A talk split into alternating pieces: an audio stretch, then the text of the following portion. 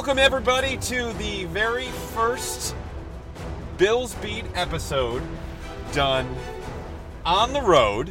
We've always talked about it, We've promised it before. and now it's here, and we're doing it. Um, it also just happens to be the first time we're podcasting about training camp, and uh, because we're now four days in, lots of things uh, have happened as. Uh, through those first four days, two days of basically OTAs, which Brian Daboll kind of put it best, and then also two days of padded practices. So, all in all, some good work, and I, I think uh, I think the biggest topic of conversation, without a doubt, has to be all about Josh Allen. I mean, how could it not? You have a rookie quarterback, a first-round quarterback, a top ten pick of a quarterback, and that's kind of where we're going to kick this thing off. But by the way, thanks everybody for listening. My name is Joe Buscaglia, uh, with you as always, with uh, my trusty sidekick here, Matthew Fairburn of the Athletic, and uh, and yeah, this is it. It's finally here. It's gotten real, and Josh Allen is actually throwing passes. And I got to tell you, Matthew, there was one pass that he threw in uh, routes versus air where it uh, was completely inaccurate, and it basically uh, skipped once toward my direction. I tried to thud it down. It hit my hand. Kind of stung my hand a little bit. Throwing that out there. Yeah, I mean he he's had a few of those, hasn't he? The the ones that are just pretty badly off target and you know a little wild at times. But I think he's also had the best throws of camp. Oh yeah. The best throws of camp belong to Josh Allen. Maybe the five or six best. Mhm. and maybe the three or four worst might belong to him as well. So, those, like you said, that's kind of what you get with a rookie quarterback, and it's especially what you're going to get with a quarterback like Josh Allen, who does have some work to do and has you know some some fine tuning to do in terms of his footwork and other things like that. But it's been fun to watch. It's the first time I can remember since I've been covering this team. This is the fifth training camp I've covered. It's the first time I can remember watching a quarterback do some of the things and attempt some of the throws that he does consistently on a practice by practice basis, not just once in a while. It's what he's looking to do, it's his default setting, and I'm sure it's a, a breath of fresh air for a lot of the fans watching in the stands as Oh, well. oh yeah, especially when you have someone like um, AJ McCarron on the roster who is essentially doing a lot of the same things that Tyrod Taylor did last year, where you know there some hesitance to make a decision back there, um, not really wanting to take too many chances, and even in a, a practice setting. I mean, uh, you can you can do that in a game and be a different guy in practice, but he's even doing it in practice, and so that having that uh, much of a stark difference between McCarron and what and what he does, and then Allen and what he does, I mean, it's I, I think it w- you would be hard pressed to find uh, Bills fans who come to training camp practices see him throw a football and and by the end of it them go oh yeah i still want aj mccarron to start. It's it's all about josh allen and whether or not he's actually going to be ready. Now it's i don't know what the point um, is for the bills for uh, to to where they think to themselves all right you can't go any further. We we have to have josh allen as the starting quarterback. But he also has i mean the, the one day that, that stands out more than any for him was day three, which was Saturday, where he had the incredible touch throw to uh, Kaelin Clay on a pick play that he, he was wide open, hit him directly in stride, scampered in for the, for the score. And then on the very next play, hit Cam Phillips on an incredible back shoulder throw on a little uh, on a little dig route, and that that was uh, those were his two back-to-back best throws, and then he followed that up with, "Oh well, I'm feeling it now. I'm gonna, I'm gonna chuck it in the end zone again." Goes after Austin Proehl on an out route, and boom, Ryan Carter steps in front of it because he waits a touch too long, stares down his target, interception. Thus, the life of Josh Allen and what to expect from a rookie like Josh Allen. But I, I don't mind mistakes like that. He had Neither another pick, you know, later in practice you know, that went off Kelvin Benjamin's hands. But again, a throw where he gave Kelvin Benjamin a chance. Benjamin probably should have had it. It would have been a tough catch. And it ended up being a, a really nice interception by Jordan Poyer. But Yeah. it's just a lot different than what you see from the other two quarterbacks. That's not to say that he's leaps and bounds better than those other two quarterbacks. I think AJ McCarron has, you know, definitely been kind of middle of the road. Seems like he's very quick to get the ball out of his hands when his first read is right there on a short pass. But after that, like you said, it's not totally different than what we saw out of Tyrod Taylor at times where he hangs onto the ball and mm-hmm. doesn't really trust what he sees or doesn't trust his arm, whatever it may be. Difference being, AJ McCarron, when there's live hitting, is not going to be able to sneak out of sacks the way Yeah. that Tyrod Taylor did. Tyrod Taylor might be the best quarterback in the league at doing that. And so there were a lot of negative plays that Tyrod Taylor avoided because of that that may creep into the picture with AJ McCarron uh, under center. So I don't necessarily think that the decision at the end of all of this is going to come down to whether AJ McCarron, you know, if AJ McCarron's the starter, I don't think that's because he's so much better than Josh Allen. It may just be more about Josh Allen not being quite ready. Mhm. Because I don't think it's going to be all that easy to sit there and say AJ McCarron gives us a much better chance to win. It might just be a situation of we don't we think putting Josh Allen in now might be detrimental long term. Right. So we're going to continue to wait until the situation is right. Maybe it's a few games, maybe you see what the offensive line looks like, how the rest of the offense is looking around the quarterback position before you throw Josh Allen to the wolves, but Josh Allen's in the mix. He's he's not, you know, an overnight sensation by any means, but I think he's made it clear that that he's not going to go down quietly and I think Nathan Peterman kind of is a little bit. Yeah, he he came back a little bit today on Sunday and and had I, what I thought was his best practice of the four. But he in the first three days he looked really nervous. But back to McCarron for a second. The holding on to the ball thing is I think where it all kind of goes downhill for him. In you know just tracking what he's been doing these last three three days especially. McCarron, my favorite stat of his in the last three days, he has been sacked, called on a sack seven times out of a total of 29 dropbacks, which is 24.1% of the time. In a training camp practice setting, not even games like, oh yeah, it's eh, he's in a game and, and he's got to fight for his life and they're bringing him down and there's just a lot of, I mean, it's training camp. Just chuck it, man. Just do something with it. And a lot of the times his completions are just, you know, these very short throws. I thought he did a better job today of, of pushing the ball down the field a little bit than he did the previous day. But still, I mean, he didn't really have to do that much to be better at that today. And and that all brings me to this point. I think AJ McCarron is the absolute perfect quarterback for their situation because even if he is named the starter going into the season, he is just that type of quarterback that fans by the time a month a month and a half goes by fans are just going to be like i'm sick of this dude. Just put josh allen in already. And they're going to be begging for for allen to be in. And so they don't really have a player on their hands that that they're going to have to worry about stealing the job for good from josh allen. I mean it's quite evident that josh allen is the most talented player uh, at the quarterback position on the field.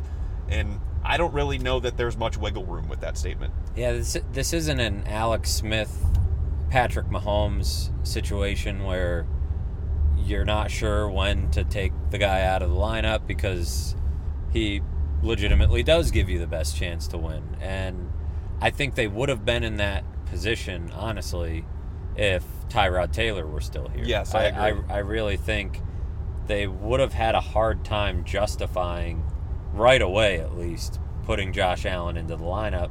Maybe the same way the Browns could. Uh, like you know, Tyrod Taylor's probably going to beat Baker Mayfield out, and and so I think in that sense, AJ McCarron is right for this situation in that you don't really have a guy that can keep Josh Allen off the field for too too long. And he's not a guy that anybody's going to be necessarily inspired by or there's not going to be a controversy over things. Mhm. I think there's going to be a general understanding that if McCarron wins the job, or Peterman for that matter, uh, can't close the door on that, that it's just not quite right timing for Josh Allen. Mm-mm. That does not mean that Josh Allen's career is over or that he's a bust or anything like that. It's just a, a timing issue and and you know making sure they they put him in at the right time. But McCarron, he does have you know a certain steadiness about him that he runs the offense somewhat efficiently. He seems to have a command of it early on.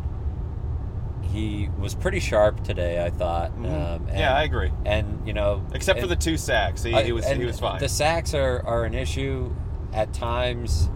You know, the offensive line hasn't um, been the best either. So there's Sure, that. yeah. But he is a guy that when you move him off his spot or knock him out of out of rhythm or you know off his reads, he's not necessarily going to improvise and make plays, which I think is what leads to some of those sacks. Uh, you know, these last few days, but he's the type of guy that can kind of keep things steady while you wait for Josh Allen to develop. Josh Allen could pass him in a few weeks. I mean, remember weeks two, three of camp with Nathan Peterman last Mhm. year, Yep. the light bulb started to come on for him a little bit. Josh Allen's going to hit that point. He's going to have, you know, steps back, but he's going to have some steps forward too. And I find it really hard to truly judge this competition until we see preseason games and see these guys in situations where they will get tackled and they will, you know, you know, the other team is sort of scheming for them, not, you know, fully, but Yeah. that type of stuff is where you learn a lot more. But already um, been a pretty interesting race through four days. Yeah, I I agree. I listen. I I said it after the third day that I thought Josh Allen has been the best of the three quarterbacks so far. I think I think McCarron probably made it a little bit tighter after day four. Um, if we're just judging it on the long view more than anything, but you know, all that said, this is not going to be decided in practice, as as you said. This is this is a preseason game sort of deal, and I think once we get to that third preseason game, like right after that, we're gonna know. But and maybe they won't tell us, but we're gonna know who's the who's the best guy of the bunch. You know, I have a hard time believing that even after the preseason is done, that we're all not sitting here saying, "Hey, you know what? Josh Allen is the best guy for the job," because it's it's clear that he has more talent, and it's clear that he's willing to take more chances and to push the ball down the field. I mean, the one interception that you talked about, the, the Jordan Poyer interception, I want him throwing that ball every single time because nine times out of ten, your six foot five wide receiver should be able to come down with that. And that I think I put that more on him and maybe uh, on on uh, the cornerback and coverage who kind of messed with him a little bit. I, but I, I want the quarterback to continue to make that throw. So I don't fault him at all for that. I think it's all just going to come to a situation where when you have Josh Allen, it's the it's the mental readiness part of things. Is he ready to take on being thrust into the spotlight that quickly into his NFL career? Is he ready to read defenses? Is he ready to do all of these intricate things that you don't want to, I guess, you, you don't want to surrender those just to get him on the field because he is the most talented guy there. You want to do it right because you only have the one chance at it. So, like I said, I think by the time the third preseason game comes and goes, Josh Allen is going to prove to be the best of the three. But that said, is he going to start? I, I, it, I guess that's an internal battle that the Bills are going to have to have.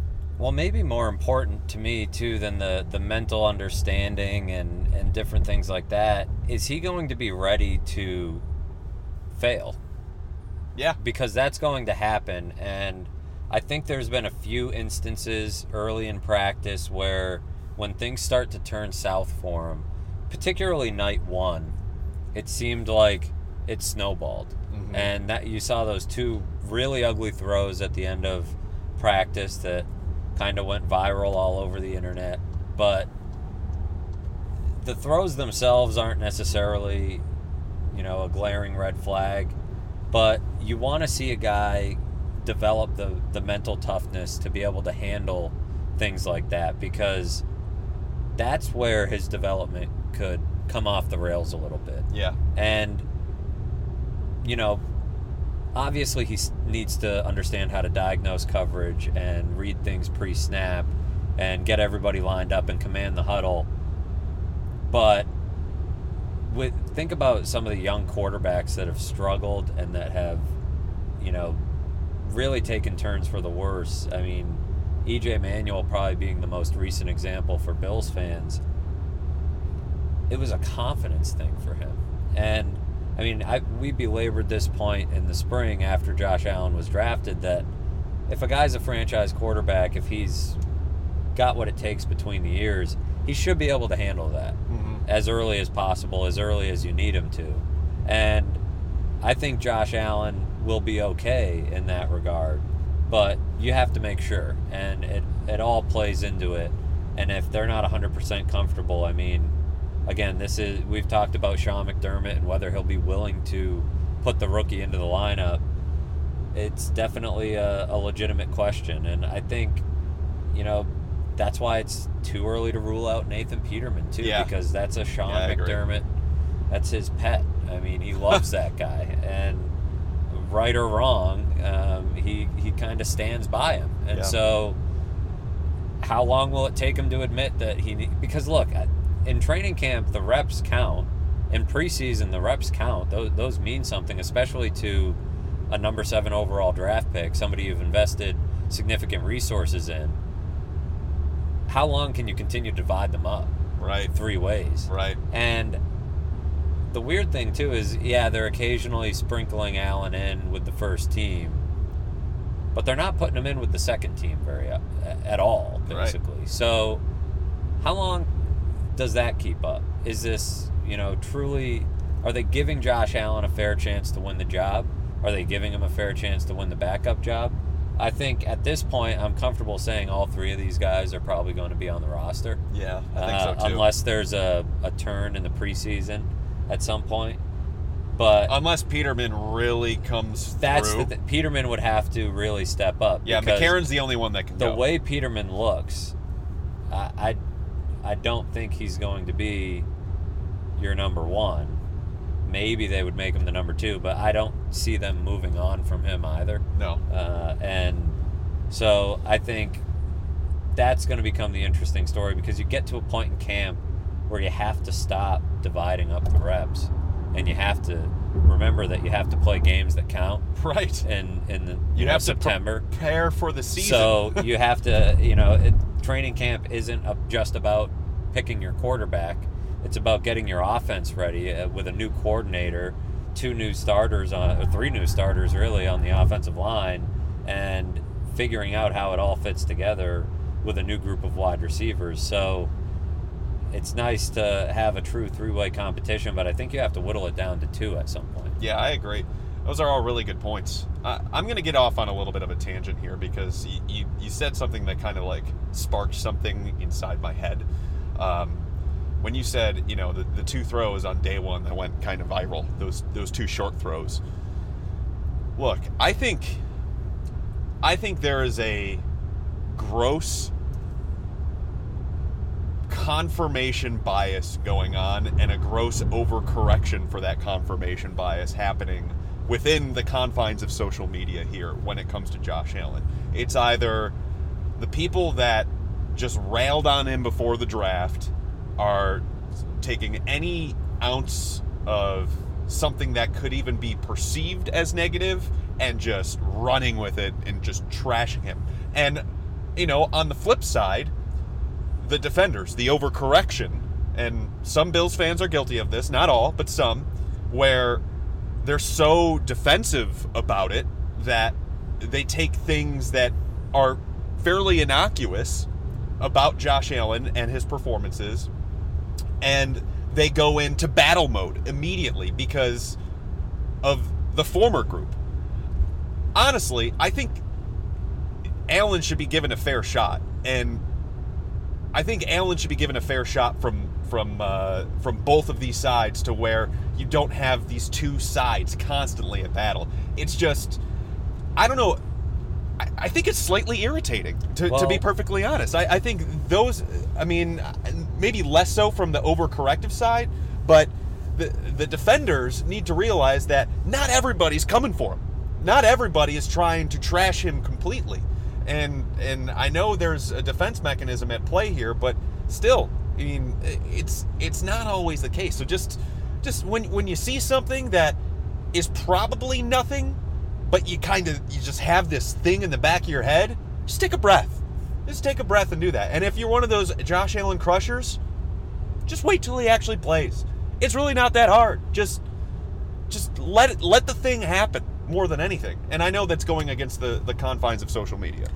Well, this could be a deep spiraling conversation on social media and Twitter in general, but it was something that crossed my mind today, not even in regards to Josh Allen, but just I was just thinking about the way training camp is covered in the Twitter age and even in my first training camp which was 2014 I didn't remember it quite like this uh, and there was a what I remember about that camp in terms of Twitter was, you know, if Sammy Watkins made a sick catch and you got it on video, you know that was gonna be that was gonna be good Yeah. for for your your Twitter your Twitter game. Yeah.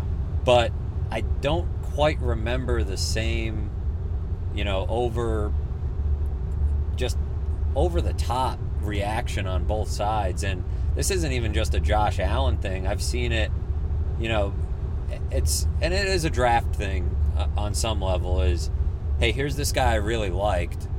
You know, watch him look at this technique he did in this individual drill. You know, what a stud. Yeah. You know, and, or Right. you know, this guy shut down this guy in one-on-ones.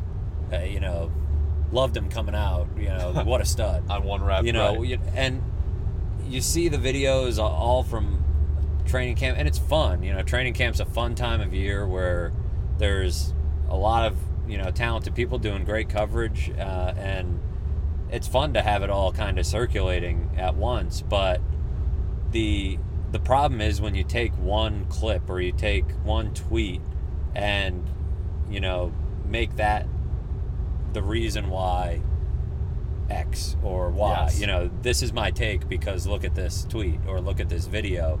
And I know myself personally, I mean, I take a lot of my notes by hand when there's dead time in practice. I'll tweet stuff out that I find noteworthy. right. But, Same. you know, I tweeted out today, I mean, Josh Allen legitimately had a completion to Robert Foster that was 50 yards in the air, uh, just a rope. And he sidestepped somebody in the pocket. It was a nice play. So I tweeted it out, and you know, there's obviously a lot of people get really excited by that, but then there's the other people that say, "Oh yeah, what about the screen passes?" And it's like, well, relax. Eh, yeah. You know, I'm just tweeting out this one Right. that I find somewhat noteworthy. I'll, or you know, you do the other thing and you tweet out, "Yeah, he missed a few ugly screen passes," and people are like, "Hey, relax, it's practice." It's Yeah. like, well, I know, but How about all the other uh, plays that he made? Right. It's, like you can never please everybody, but Right. it's it's crazy how the just over over hungry uh, people can get on on either side to draw conclusions based on a few reps at practice or even four days of practice. This is a guy, you know, in Josh Allen who there's going to be a lot of ups and downs, and if you attach your emotional well-being to every single one of them, you're going to need professional help at some point because it's going to be a bumpy ride. Yeah, it And is. We can only provide you so much soothsaying here on the Bills Beat podcast. Uh, Yeah. We're not, we're not, you know, professionally trained in that area. So you need to eh, just allow yourself to recognize that it that it it will be a bit of a bumpy ride. There will be highs, there will be lows, and not every one. You know, you're not going to get the answer on what day is it? July 30th, July 29th. You're not going to you're not gonna Sarah. get you're not gonna get uh, your answer to is Josh Allen a franchise quarterback on July 29th, three months after he got drafted. Like Yep. that's not gonna happen. So uh, I think you have to take the long view with it. It'll probably be a couple years down the road before you know we know much of anything uh, uh, in regards to that. And I mean, look at Patrick Mahomes. The guy's barely played, and you know, look at the excitement level around him Right. just because he hasn't played. Right. Uh, and so, I think if Josh Allen is in the lineup and he's getting the type of reps that he's getting, there's going to be some, uh, you know, overreaction on how he performs. But I would caution people to not get too deep into that rabbit hole because you'll you'll never climb out. Right, and I'll give you two examples from from both sides of this that have happened uh, uh, in my mentions within the past couple of days. The first was, let's see, on, the one side, someone parachuted in from wherever. I think Evan Silva of Roto World tweeted out one of my articles or something like that, and person goes, "Wow, what what a what a what a difference two opinions ha- makes. One guy that this person tweeted about this this other person who said jo- Josh Allen was one of the worst quarterbacks whatever I don't know. And then and and then this person thinking Uh, talking about me said that he's been the best rookie quarterback in the league. And I'm like no I didn't. Like like no I didn't. You're you're taking things and running with it. And then on the other side, the the self defense mechanism, I tweeted out a, a a strand of three photos of Josh Allen throwing a pass to Robert Foster, to which Robert F- Foster stretched and corralled it with his fingertips, and at the end of the play, Foster had to double clutch it and and and re-catch it, but he still completed the catch, and one person thought to themselves, hey, you're being too hard on Allen here. I mean, it was it was perfectly in stride. It's like, well, it kind of wasn't if he had to stretch out for it, but at the Well, same who time, cares? I, he- who cares? He still completed the pass. It doesn't matter. And it was more about, hey, Robert Foster just made this really good catch. Check this. Check it out. Check out how he got his fingertips on it. And uh, it's just like, like I said, we, we could get it. We could go really far into this, but I, don't. I don't really. I, I think the the solution here is for everyone just to take a, a breath, honestly, and, and not everyone is guilty for it. And I, I know a lot of people out there are sitting that sitting there listening to this, nodding their heads, being like, "Guys, this is absolutely right." And no, I don't do this. But for the, those that do it, if you do it on Twitter, just just just take a breath. Take a breath for your boys because this is it, it's going to be a long ride. Things are going to happen, good and bad. And like Matt said, you don't want to paint yourself into a corner where you, you always have to feel like you're you're ready to attack. Just just let it happen. Well, you know, it- doesn't it doesn't have to take away from your ferociousness as a fan. Just let it happen. Well, and if you really want to dive down a, a wormhole of Stoic philosophy, I mean, tweeting about Josh Allen does not is not going to impact one way or another whether he's good or not. True. Getting upset one way or another is not going to impact whether he becomes a franchise quarterback. Very true. What what any reporter says about Josh Allen more than likely will not affect whether he becomes a franchise quarterback unless Josh Allen has a nasty social media addiction and just goes back and beats himself up in his dorm room over all the bad tweets about him. None of this is going to have an impact. He's either going to be the guy Uh-huh. or he's not going to be the guy. Yep. And that will happen in time and there's nothing any of us can really do to impact that one way or the other. So, what's the sense of getting bent out of shape? I, I think it's an interesting and unique spot for Bills fans to be in because they haven't had a quarterback who's been drafted this high. And it's also unique in the fact that I don't know that I've ever seen a quarterback get railed on pre-draft more than Josh Allen Well, no, has. that's the and again that I think that is a social media thing Yeah. because what was it that I was thinking about was when somebody made you know some comparison to Ryan Leaf, and I thought to myself, I, I thought to myself, imagine if Twitter were around for Ryan Leaf. for Ryan oh Leaf. Oh I mean, that would have been insane. And I, I mean, I don't even know what that would have been like. There probably would have been so many things that happened on a day to day basis that slipped through the cracks that people read in the San Diego Union Tribune in the morning that, you know, didn't circulate around social media. Who knows? I mean, I, I remember following when, you know, Jaguars fans were hanging on every single pass that Blaine Gabbert was throwing, but it was not to this level. And social media and draft Twitter wasn't quite to what it was. Otherwise, I think Blaine Gabbert might have gotten the Josh Allen treatment um, if Twitter had been a bit more active at the time. But there, I can't really remember too many quarterbacks that got kind of hammered the way Josh Allen did. I mean, even a Christian Hackenberg didn't, I don't think, get Ooh, this that type of close. treatment. And and he but Hackenberg wasn't a first, and that, that's he was the a difference. second rounder.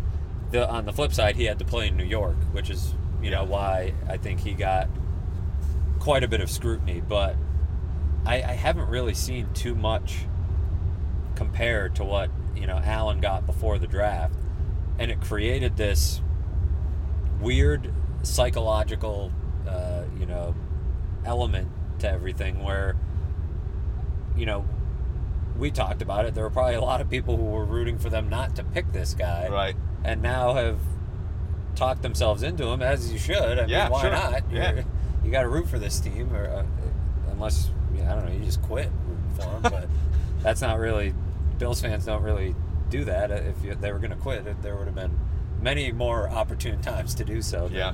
them picking a quarterback Yeah, I tend to agree 10. with that statement. Um, but so you know, a lot of people talk themselves into him, but then there's the other. There's still those people that are like, well, I still think this guy sucks. So you know, it's created a, a bit of a schism in the fan base a little bit, and then uh, you know, Bills fans love to defend themselves from the national, the national media types. and, Definitely right. um, what's interesting about that to me, though, is the big national media types, like the real big national media types, your Peter Kings and Mel Kipers uh, in the dra- in the draft world. Mel Kiper, those guys kind of Mike Mayock, they kind of liked Josh Allen, Yeah. and it's the football outsiders, um, you know, the other Pro Football Focus, a lot of the analytics crew, and, and other well respected analysts didn't think highly of Josh Allen. So um, I, it, it's a really weird because there there's not too many quarterbacks that are like universally before the draft, everybody thinks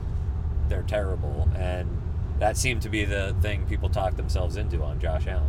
When he he's not terrible. He's He's he- not. He's just young, and He's really not. he's got he's he's he got has some really bad tape. yeah. Like there, obviously, but he's also got some really good tape. but he had some really bad teammates. He, he had, Yep. there were a lot of Yep. a lot of factors. Oh, yeah. uh, and not to make excuses or anything, but yeah. Some was yeah. his fault. Some was not. you know who else had really bad tape, and I watched a lot of it in person was Blaine Gabbert. I mean, and I don't think he got that level of you know treatment Yeah. from uh, you know because maybe it was you know he was a, a, a dream in the media with some people with the right people uh, had a good agent had a quote unquote photographic memory and, and on the whiteboard I mean you know he, he had a lot of those things going for him and he, he went to a, a big 12 school went to a power 5 school i don't know but i mean there's a lot of these guys that had really bad tape sam darnold had some bad tape and uh, Yeah. oh by the way sam darnold isn't even practicing yet so it could be worse Listen, listen. My Blaine Gabbert cup is full. I can't talk about Blaine Gabbert anymore Well, without going insane. Going insane. Joe's going to drive this car off the 90 because i'm not i'm not done talking about blaine gabbert i'll never be done talking about blaine If there's one thing I know to be true about Matthew Fairburn is that he is never done talking about Blaine Gabbert, and i can bring anything back for, for that I respect him.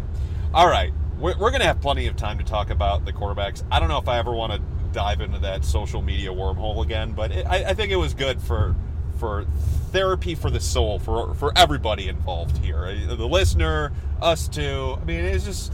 I think the main takeaway is just, hey, let's let's let's all take a breath here. Let's just uh, let let let this thing fly. Let this thing uh, cook a little bit. All right. Um, before we get into some of the other things we've noticed at camp, time to get back to uh, the the segment. We didn't do it last time, but the what we're working on, and, and you just released a a whopper of a feature that uh, that I want you to talk about on, on one of the main Bills defenders that they brought in this past year.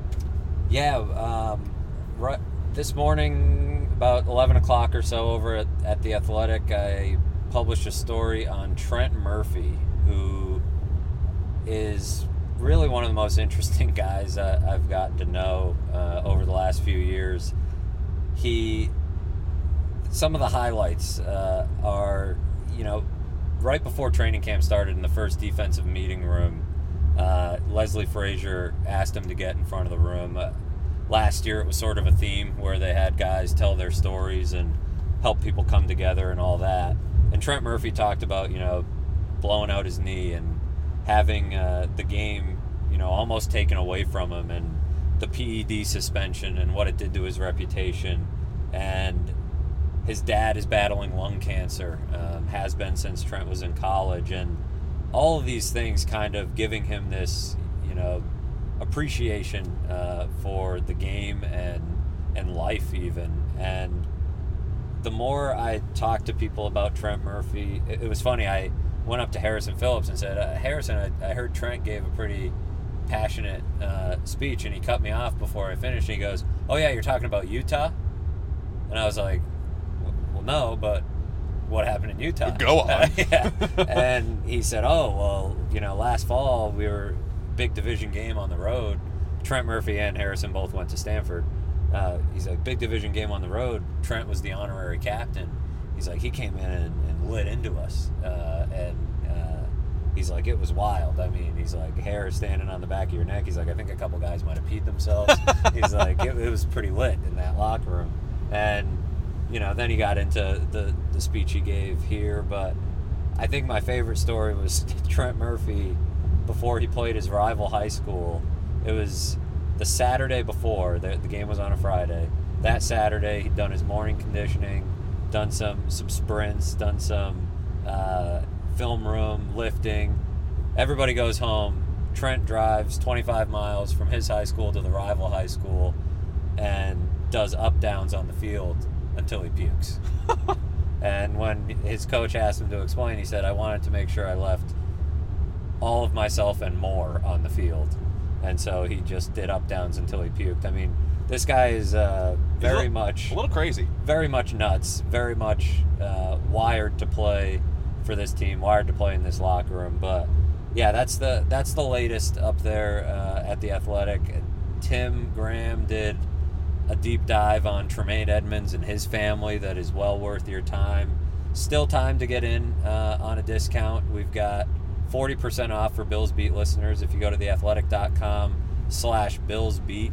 Um, I've been doing daily camp reports as usual.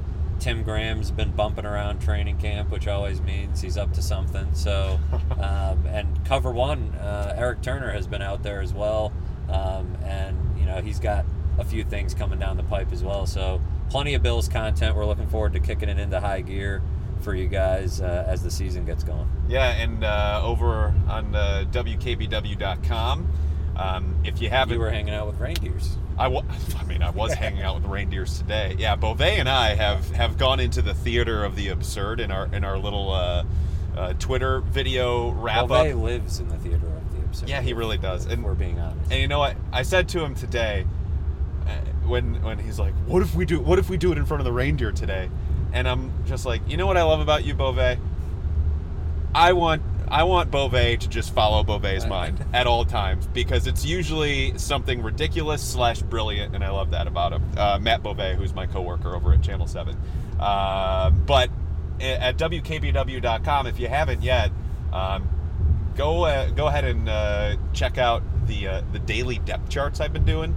Um, it's, some, it's something new I've been doing this year. It, it's just it's it's always tough to kind of get a handle on who's on where. So that's why I, th- I think it's it's kind of a cool thing for fans to be able to see like the movement as we're kind of going here, and and you definitely do see um, random moves up and down the depth chart as we kind of go, and all of it is you know just my site and my notes and and so it's very very unofficial but still it's it's something that uh, that that uh, you might be interested in. And then, of course, my, my daily observations, which I've done for basically the past decade now, that uh, that uh, fans seem to seem to enjoy a time or two. So so yeah, that's all over at wkbw.com. All right, back to some uh, camp observations uh, thus far.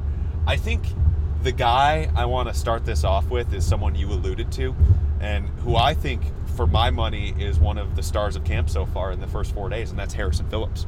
I think he has been incredibly good um, at penetrating the backfield, being a disruptor, and that really isn't his role too much at, from the one technique position. And he did it through the first three days. And so it, it led me to the point where I asked Leslie Frazier this morning, the defensive coordinator of the Bills, hey, with him showing the ability to get in the backfield, is there any thought to putting him at three technique, which is more geared towards being a disruptive uh, pass rushing interior player? And Leslie basically said no.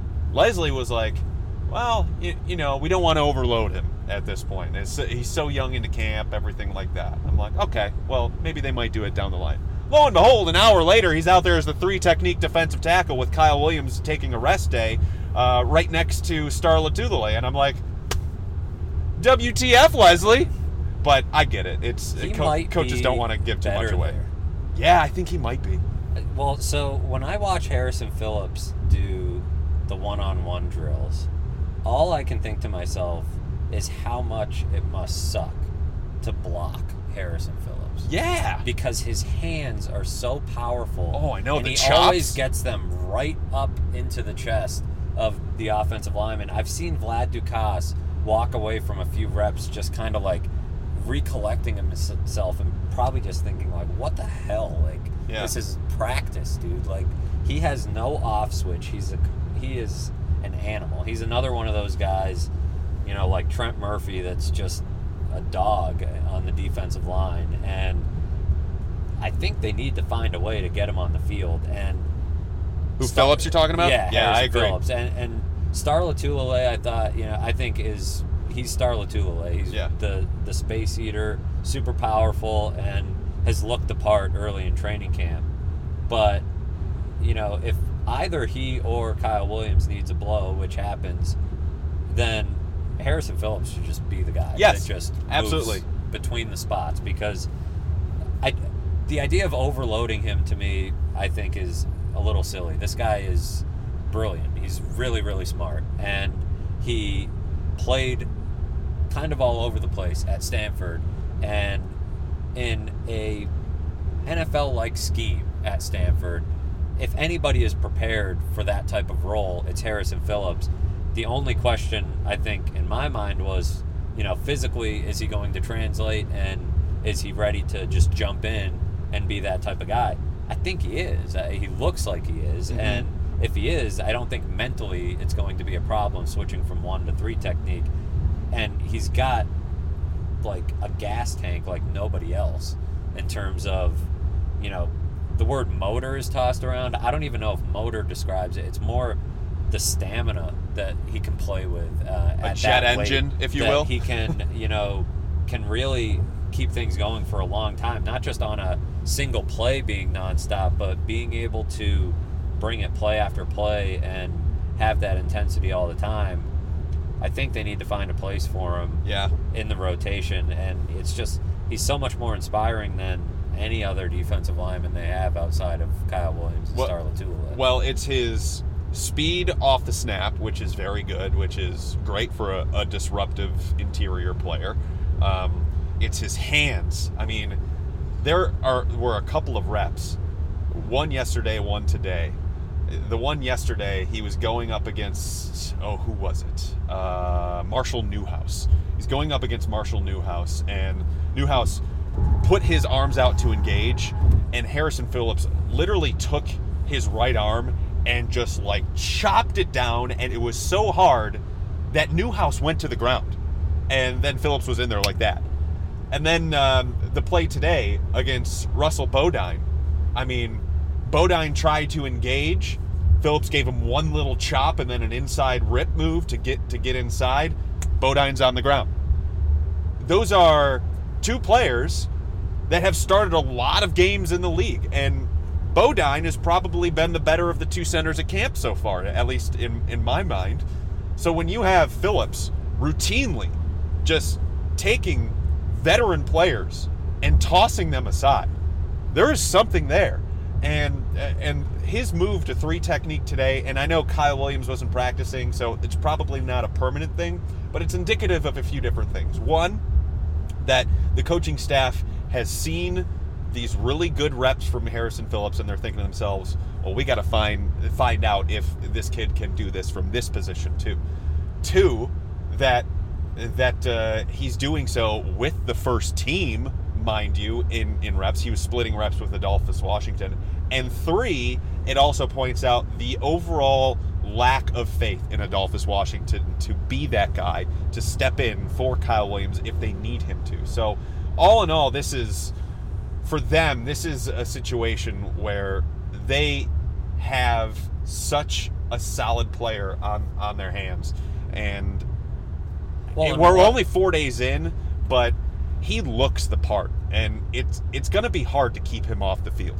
And what has Adolphus Washington done in his career in college or in the NFL to suggest he's better at three technique than Harrison Phillips is? Nothing. I it, mean, it was a it was a baffling pick. They they haven't found a home for him since they since. And I don't even know that three technique is the best home for Harrison, right? Phillips, or for Adolphus Washington, right. rather. I, I think he's maybe better suited to move over to one technique. But I'm he not, played it last year and he was terrible. Right. That's what I mean. uh, that's what. And again, I'm I'm not an expert. Uh, you know, Sean McDermott's coached a lot more defense than I have in my life, but uh, I would think uh, just his skill set and body type it doesn't really make a lot of sense. And in fact, going into the draft, they needed probably a, a three technique worse than yeah. they did and man, I mean, you watch Harrison Phillips and you think, what the hell was this guy doing in the third round? Right. I mean, I, I remember when we were down in the Senior Bowl and, you know, I was looking at him and he talking to people down there. It sounded like he was in the first round conversation. I mean, there's absolutely nothing off the field that would, you know, drop him down the board. Right. He, it was one of those guys that people thought, well, he's not big enough to be a nose and he's not quick enough to be a three well, maybe he's just strong enough and quick enough to do both. Right. And a lot of people might have missed. Who knows? Yeah, I I honestly I, I don't I don't think the Bills really hold uh, Adolphus Washington in high light, um, in in a high order, and I would not be shocked if if the final cuts come through and Adolphus Washington is on the cut list. I would not be shocked at all, and maybe we see a situation where Harrison Phillips is the is the main backup for both uh, and Kyle Williams, and I could definitely see a guy like Ricky Hatley making the 53 man roster because he's a solid one technique. And if you have someone who is much better at three technique in Harrison Phillips than Adolphus Washington, quite literally, Adolphus Washington has done nothing in camp so far. He's made, he's won one one on one rep out of like nine. Like that, that not great. Not great for him. And that's kind of his MO, right? I mean, you when you watch his tape from college, you saw a guy that would make a play one out of every like 40 to 50 plays.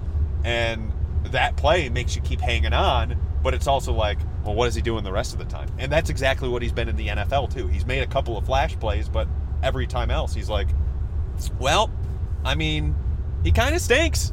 He's he's he hasn't been that good. So I would not be shocked at all if Adolphus gets cut by the end of it, and that that's just uh, a, a part of why, and us even thinking that all has to do with how impressive Harrison Phillips has been early on in the camp. Again, only four days in, a lot of time to go here. Need to see him in a preseason game, but I'll tell you what, you you can you can usually tell when some guys if some guy has the ability right in training camp practice, Harrison Phillips has ability. And I'm really looking forward to see him play in an actual game setting.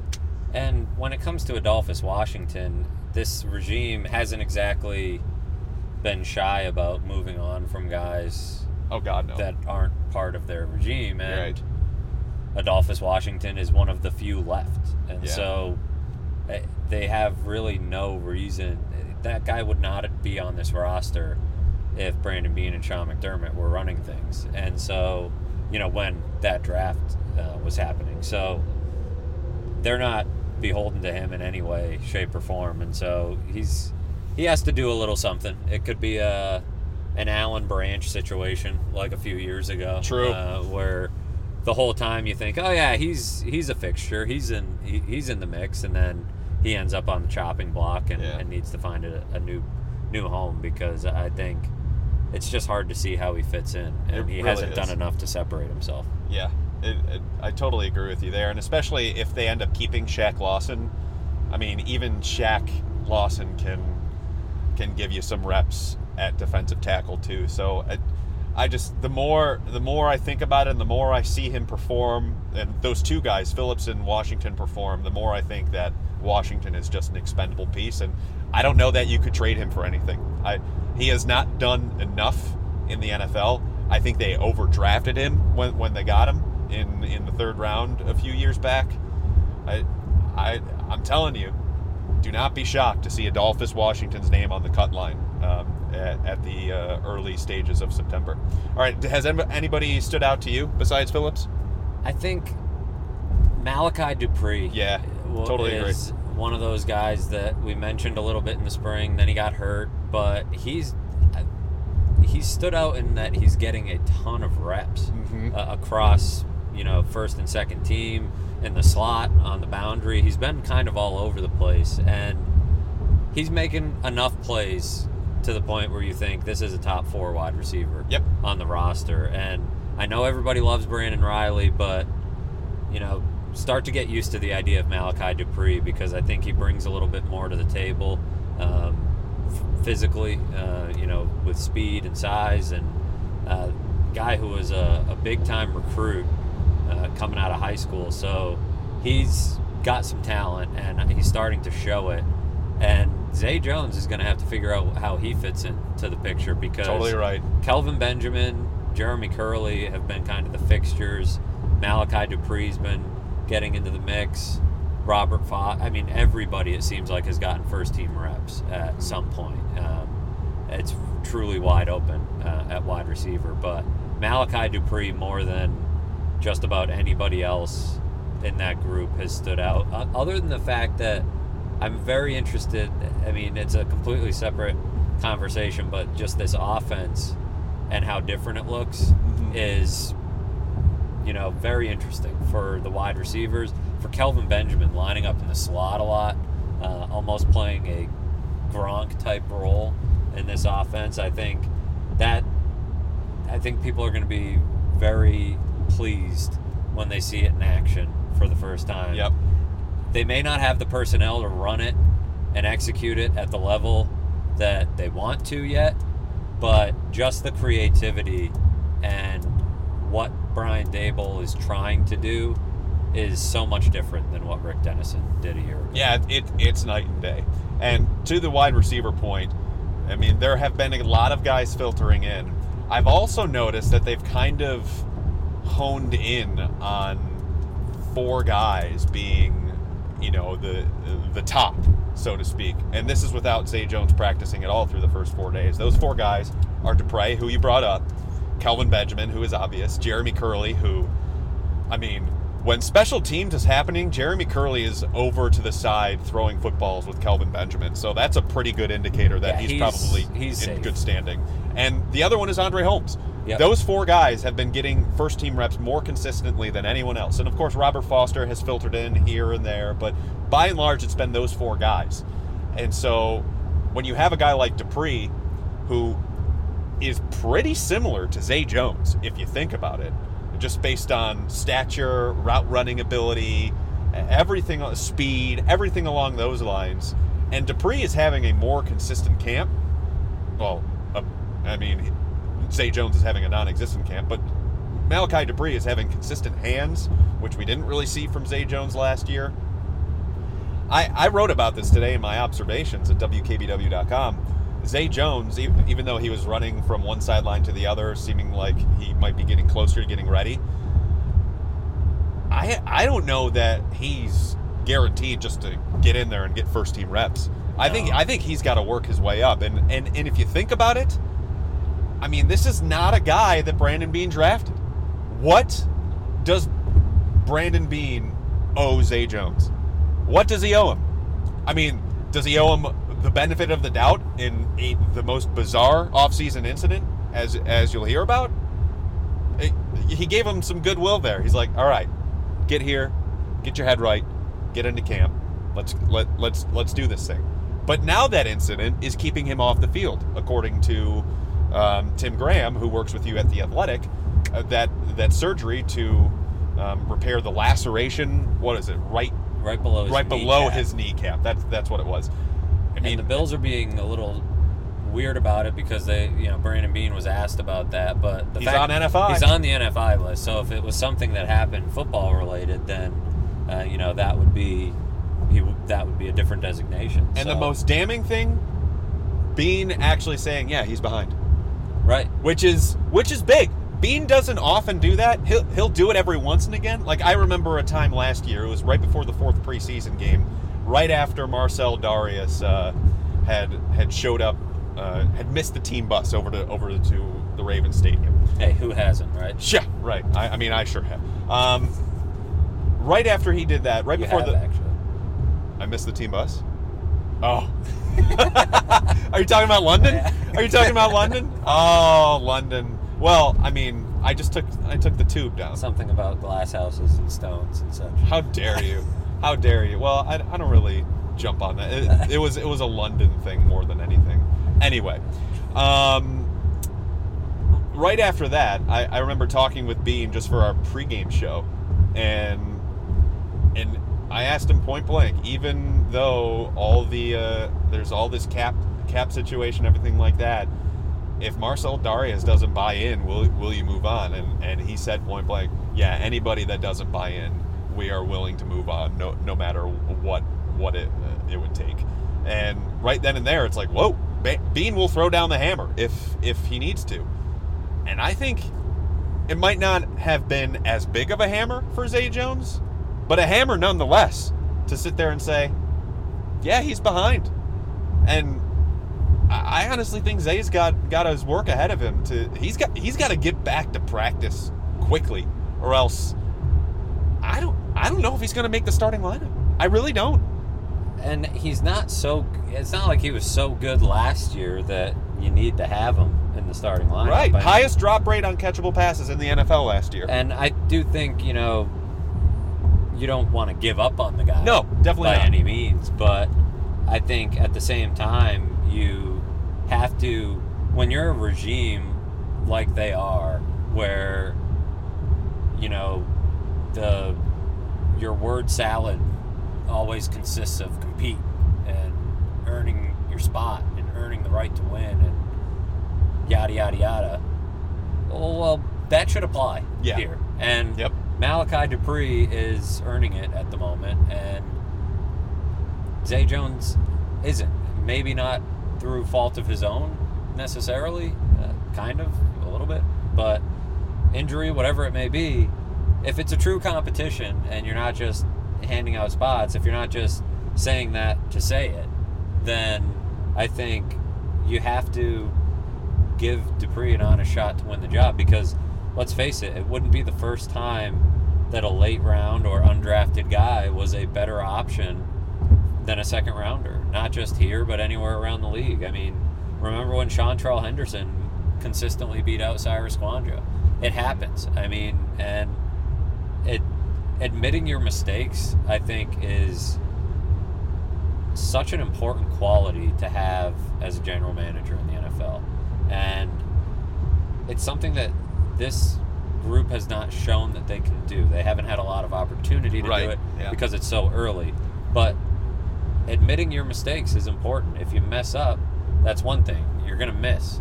But being able to identify your miss and moving on and, and applying your standard to everybody, it's very easy, very easy to walk into a building and say, This is how we do things. You, you, and you don't fit. Get out. It's a lot harder to look and say, wow, this guy that we did all this work on, this guy that, you know, we identified as somebody who fit, isn't acting how we want them to act or isn't, you know, performing how we want them to perform and not fitting in. and they've got to go.